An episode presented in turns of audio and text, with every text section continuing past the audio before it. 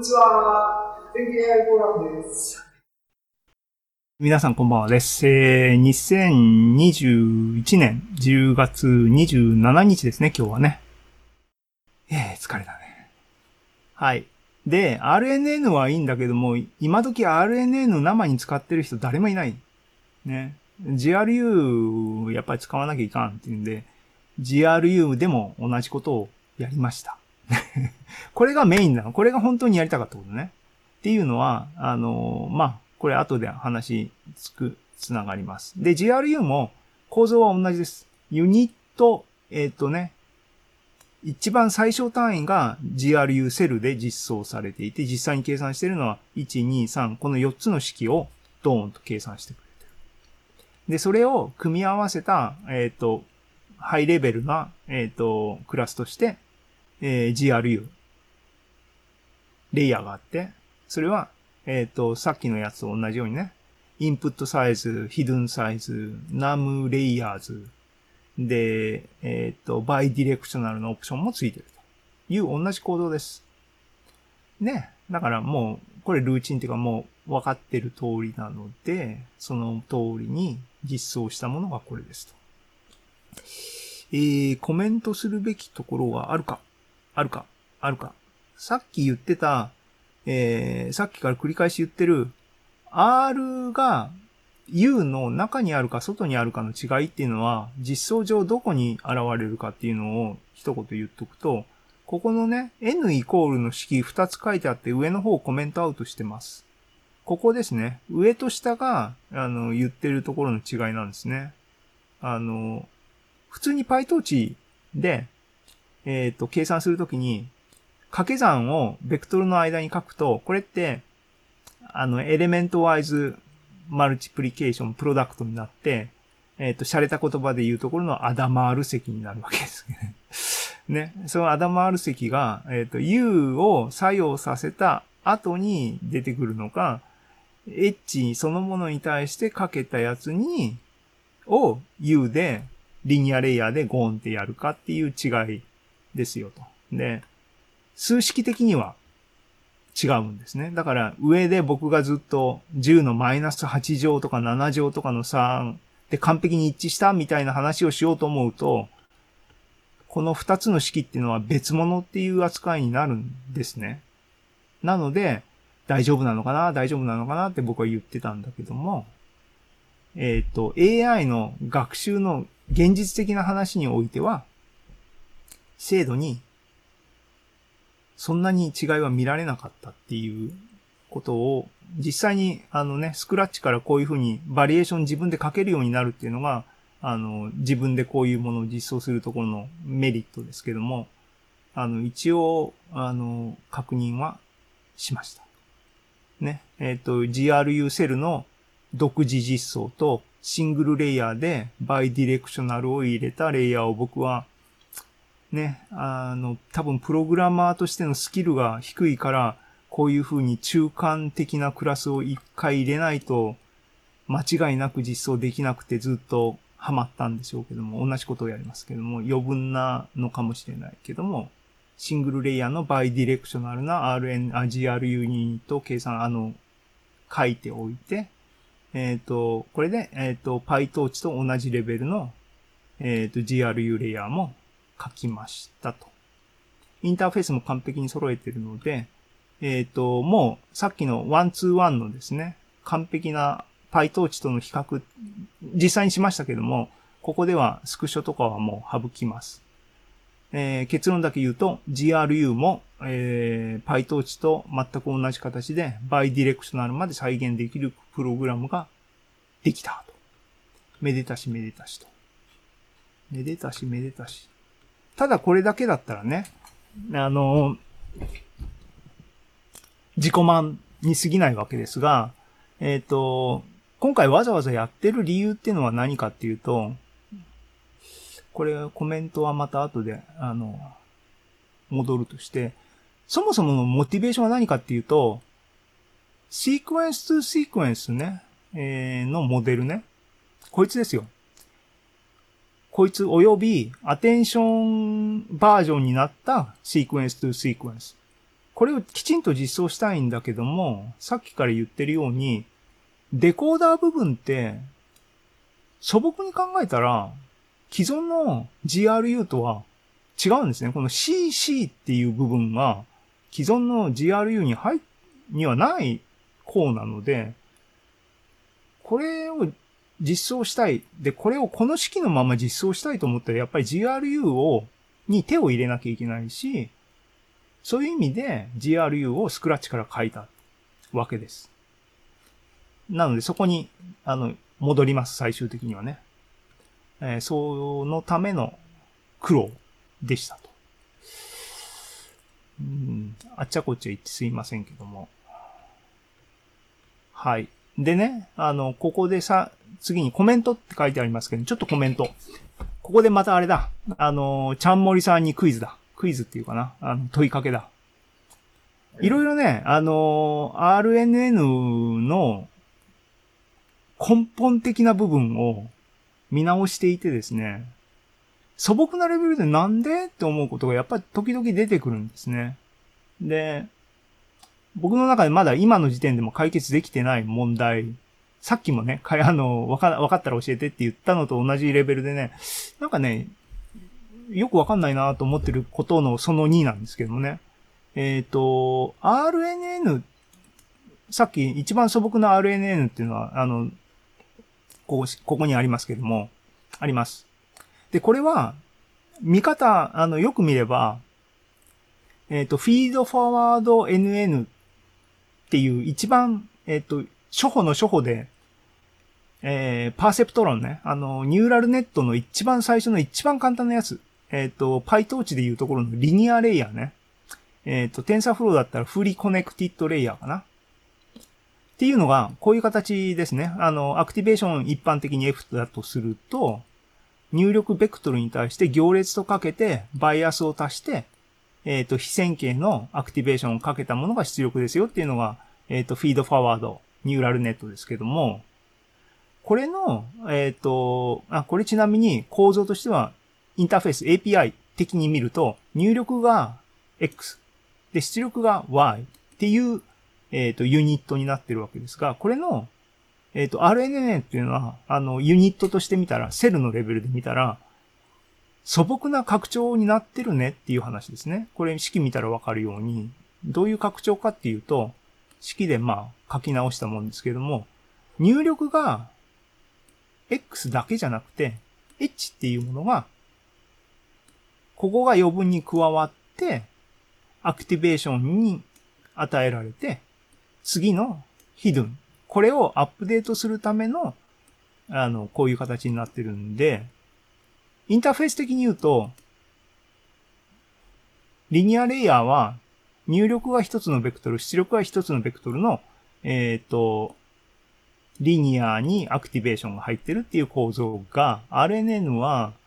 入力が2つのベクトルで、それぞれが linear layer で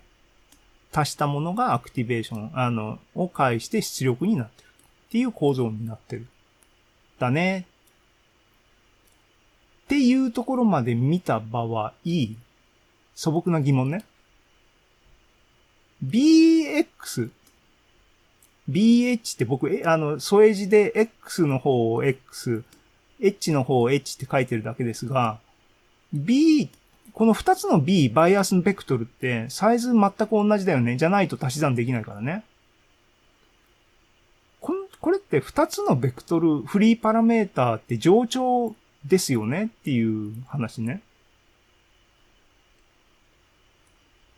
だって、複水本に帰らずだから、足しちゃう同じものっていうのは、パラメーターは線形独立じゃない。もうもうこれだから一つのベクトルで表現できるものを二つに無理やり分けてるだけだから、こいつに対して最適化しなさいみたいなことをやるのは上長なんですよ。だけど、誰も、誰もっていうかあんま気にしてないみたいで、まあ実際上は、行列の方が n の2乗だったりするんで、メモリー効率的に言ってもこれベクトル、僕のポイントはね、この形にするんやったら、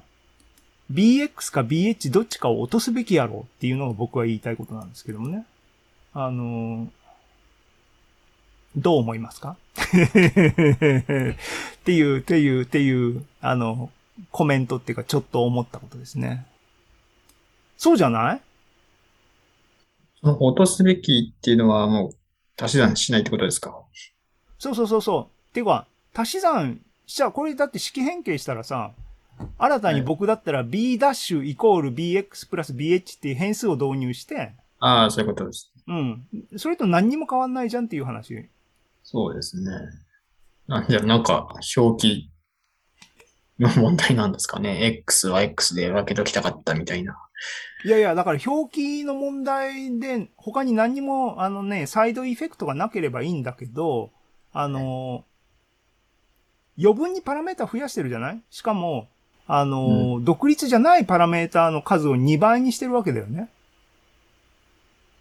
そうですね。パラメータ数として冗長になってる。だってこれ、あのー何？あのー stochastic gradient method で最適化するパラメーターですよ、バイアスだから。だからこのパラメータの値を調整してるわけだよね。で、このパラメータ自体に対して偏微分してるわけだよ。で、えっ、と、で、僕のポイントはね、こいつとこいつは独立じゃないんだから、式的にこう、だからさっき結合した b' っていう一つの変数で最適化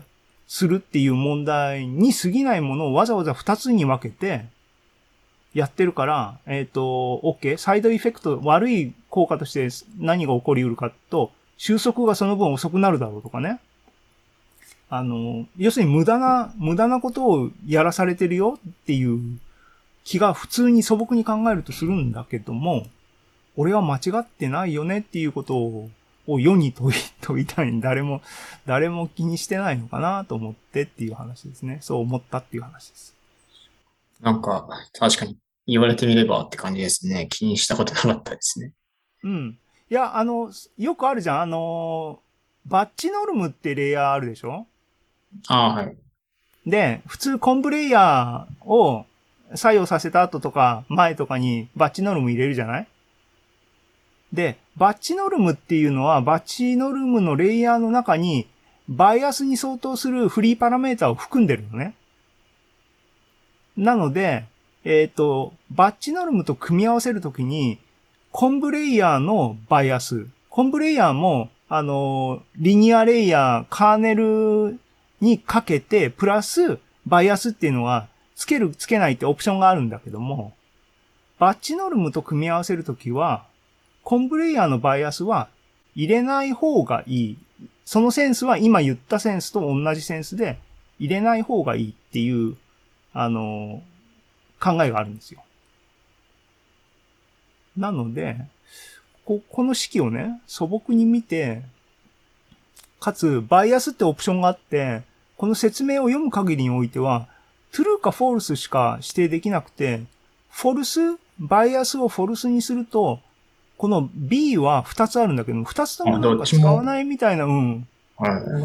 だからね、なんか い。気持ち悪い。いなと思ってね。これを見た時に思ったっていうコメントを、ここに書いたんですね。うん。まあ、あの、しょうもないことで多分実用的な話で言えば、どうでもいいことなんですけども、気持ち悪いなと思ったっていう話ですね。はい。えーと、進めます。進めます。まあ、そういうコメントを感じつつ、さっきも言ったように、えっ、と、スクラッチから GRU 書きましたが、その心っていうか目指すことは何かっていうと、えっ、と、シークエンスとシークエンスを論文に書いてあるようにきちんと実装したいっていうのが頭にあるんですね。で、それをするのに、既存の、えっ、と、それをするのにどうやったら実装できるのっていう話ね。あの、クエスチョンがあった。で、えっ、と、ちょっともうちょっと状況を整理しますっていう意味で、この図は、えっ、と、今読んでる論文ね、あの、超エット R の方の論文のフィギュア1から引っ張ってきたもんですけども、えっ、と、シークエンス、シークエンスのアーキテクチャはこれですよって言ってる論文です。あの、フィギュアですね。で、入力データが X で、アウトプットが Y。で、まず下の四角がエンコーダーと呼ばれる部分で、これ自体が、えっ、と、えー、次の論文ではバイディレクショナル RNN を使いますけども、この最初の論文では多分 bidirectional にはしてないのかな？この図を見る限りは普通の RNN があの時間的に展開されている形で書かれています。で、そうやって計算、 input sequence を解析した出力、最後の出力を、えーコンテキストベクトル C としてキープしときますと。で、デコーダーの方は、この C っていうやつを、C っていうやつを、各入力に矢印でついてますね。あと、出力にも矢印ついてますね。これは後で、あの、言及します。これがマックスアウトの部分の話なんですけども。で、今ここでフォーカスしたいのは、えっ、と、エンコーダーの方の RNN ユニットとデコーダーの方の RNN ユニットの状況について整理しようと思って、この図を、あの、持ってきて、赤丸は僕が書いたものです。注目してほしいのは、エンコーダーの方のユニットは、えっ、と、3つ矢印がついてます。で、2つの矢印が入力になって、入力が2つで出力が1個っていうのがエンコーダーの方のユニットになってるっていうのが見て取れます。デコーダーの方のユニット、RNN のユニットはどうなってますか？で見ますと、矢印がいくつ入ってるか、いくつ絡んでるかっていうと、1、2、3、4。出力は出力なんで、まあ一つだと4で、えっ、と、入力は、1、2、3つの方向から入力が来てると。ね。C からも来てるし、前のユニ、ヒドゥンステートからも来てるし、出力からも来てる。1、2、3。こっちは1、2。で、出力を出力に直す。その人を横にも流す。なので、上でね、フィードフォワードと RNN の比較で、入力が、入力ベクトルが、入力ベクトルずいぶん上に行っちゃったな。あ、飛ばしちゃった。入力ベクトルが、一つから二つに増えたねって RNN でっていう話をしましたが、えー、っと、うん、ここだな。リニアレイヤーは、リニアレイヤーは入力ベクトル1個に出力ベクトル1個だ。1対1の対応だね。RNN は、つったら入力が2つ。入力ベクトルと、えっ、と、ヒドゥンステートを再帰的に回してるので、これも入力として扱うんで、入力ベクトルは2つで出力が1個っていう構造になってるねっていう話をした。で、確かにエンコーダーは入力2つで出力が1個になってる。が、えー、が、デコーダーの方は入力が、つまり、前の層の出力っていうのは次の、えー、層じゃないな。次の時間ステップの入力データだから、こいつは入力ね。このユニットに対して入力。だから下から上がってるやつと同じ。で、横にこう流れてるのは、こいつの横から流れてる。つまりヒドゥンステートを横、前のヒドゥンステートが入ってくるっていう話。それだけだったら、下と同じで入力が2つで出力が1個っていう状況なんだけども、コンテキストベクトルが全 RNN ユニットに矢印ついてるじゃないと。3番目の入力が入ってるのがデコーダーですねっていうのが読み取れるわけですね、この図から。はい。もう一回まとめると、エンコーダーの RNN は2つの入力に対して1つの出力を持つと。論文の中のアペンディクスの式を実際に見ると、えっ、と、入力ってのが、X、H、ヒドゥンステート。で、出力が5行5行5行ってやって最終的な出力は H と。2入力の1出力っていう形に実際になってると。デコーダーの方はっていうと、これもアペンディクスの次の式ですけども、入力は3つのベクトルが入ってますよと。えー、っと、y っていうのが文字ね。で、ヒドゥンステートがあって、コンテキストベクトルっていう三つ目の項がここに全部入ってるよってさっき言ったやつですね。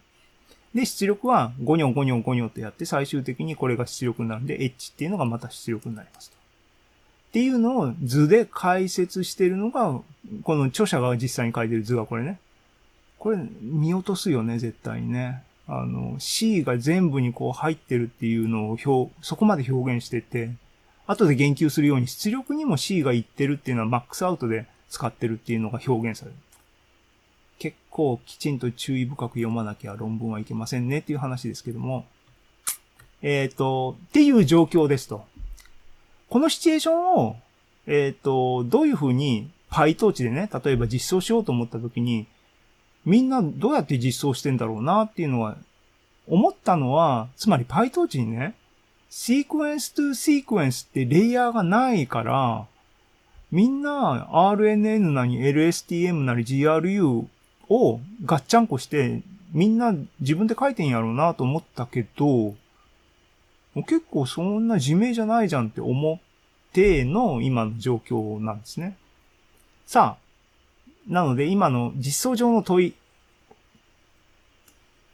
既存の RNN ユニット、ね、PyTorch とかにあるやつは、さっきから見てるように、2入力、2つの入力ベクトルに対して、1つの出力を出すような、えー構造になってます。だけど、えー、シークエンス to シークエンスのデコーダーを実装したいときは、3つの入力、ベクトルをもらって、1つの出力を出すような処理のリカランス、繰り返しによって構成されるわけです。から、どうやってみんな実装してるの？どうやってあなた実装しますかっていう問題が発生する。で、パッと思いつく方法はいくつかありますねっていう話を議論します。ね。方法1。3つの入力があるんだけども、つまり3つのベクトルね。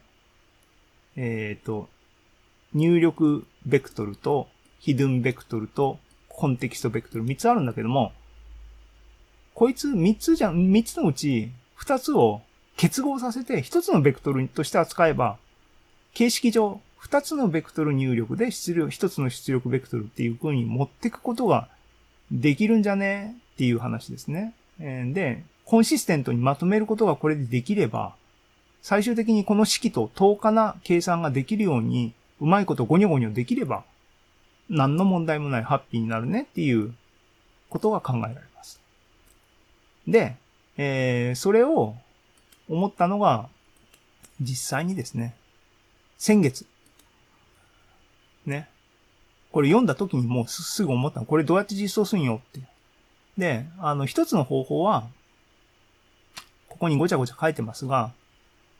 S ダッシュ、S っていうのが、えっ、と、ヒドゥンステートだから H だと思ってください。生の H の代わりに、生の H っていうのがここにあるんですけども、生の H の代わりにコンテキストベクトルを線形変換したものを足したものを H ダッシュみたいに仮の H だと思って、それを、えっ、と、ドーンと、二つのベクトルの一つね、ヒドゥンベクトル扱いで入れちゃえば、えっ、と、この C ダッシュっていうものが、えー最終的にこの形と等価になるようなもの。つまり、これを満たすような C だと思えば、コンシステントになるよっていう風なオチなので、ヒドゥンにコンテキストベクトルを線形変換したものを足しちゃえば、なんかうまくいくんかもしれないなっていうのは先月すでに言いました。でもそれは試してない。なんかうさんくせえなと思って試してないんですね。これ方法の1。